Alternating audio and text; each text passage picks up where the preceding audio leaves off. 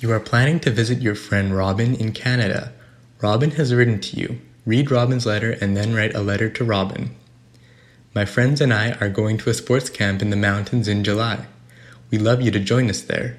We can play tennis, hockey, football, basketball, and other sports. We can stay in rooms or sleep in tents. Which would you prefer? We'll look together in the evenings. Is there something special from your country that you could look?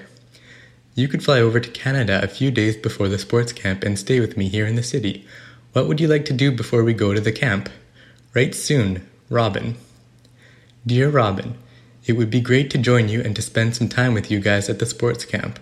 I really love sports camps because the activities are fun, not only while doing sports, but also the barbecues, competitions, and chatting together.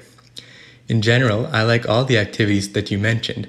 However, I'm not sporty, I play sports just for fun. If I could choose, I would prefer to stay in a tent. I always sleep in a room and would enjoy something else for a change. Sure, I could cook some typical Czech food, like a roast sirloin with cream sauce and dumplings. It is very delicious, and I think you would all love it. I love to come before that sports camp and see your city, clubs, discos, etc. I really enjoy clubbing in my country with my friends, and I'd like to experience how young people have fun in your country as well. Kind regards, Johnny.